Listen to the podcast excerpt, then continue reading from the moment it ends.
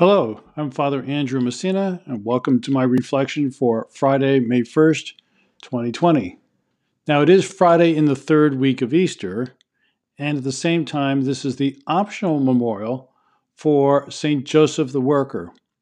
So, I'm going to choose one of the readings from the optional memorial today for St. Joseph. This reading comes from St. Paul's rather letter to the Colossians. This is chapter 3, verses 14 through 24.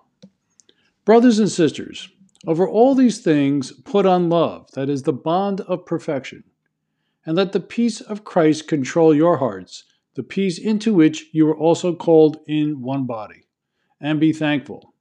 And whatever you do, in word or in deed, do everything in the name of the Lord Jesus, giving thanks to God the Father through him.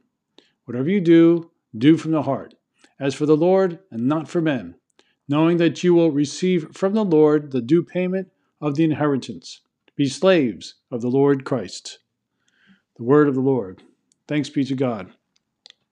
Well, I mean, this, this particular reading is chosen because it being St. Joseph the Worker, and what the church is trying to do with these readings is to remind us of the dignity of work right? There's a certain dignity, there's a certain respect to all kinds of work, whether it be done with our hands, you know, physical work, or if it's done mental work, or it's combination, whatever the case may be, there's something very good about it because, well, people say, well, it's good so that I can make money. Well, yeah, that's true. It does help us to live, no question about that. But it's also good for making other people's lives better.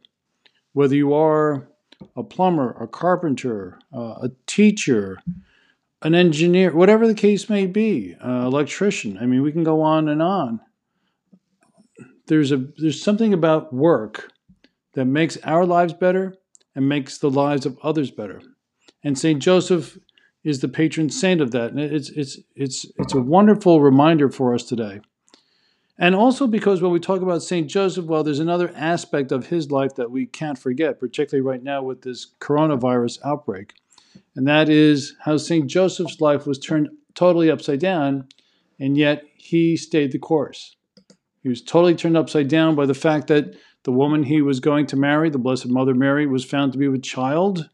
That was really something, particularly back in the day. But he said, you know what? I'm going to stay the course. I'm going to stay with the Blessed Mother. This is what God wants me to do.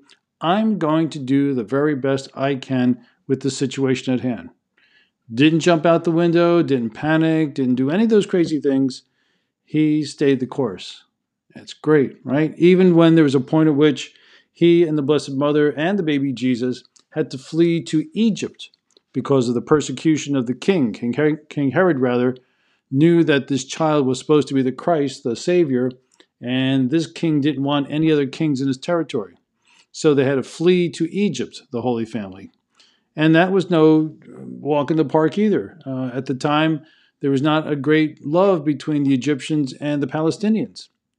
But St. Joseph went there because he was called to do so, came back when he was supposed to do so, always very quiet, always very reverent, taking care of his work, taking care of his family. Number one, of course, was his faith in God. So St. Joseph is a great role model for all of us, and it's a beautiful, again, a memorial that we have today for St. Joseph the Worker.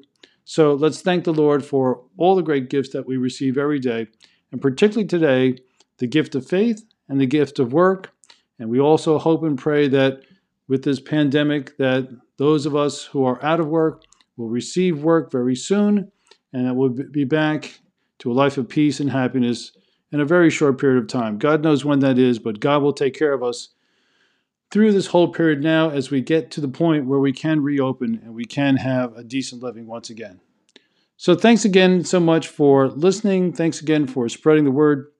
It's greatly appreciated. God bless you all. Take good care. Bye for now.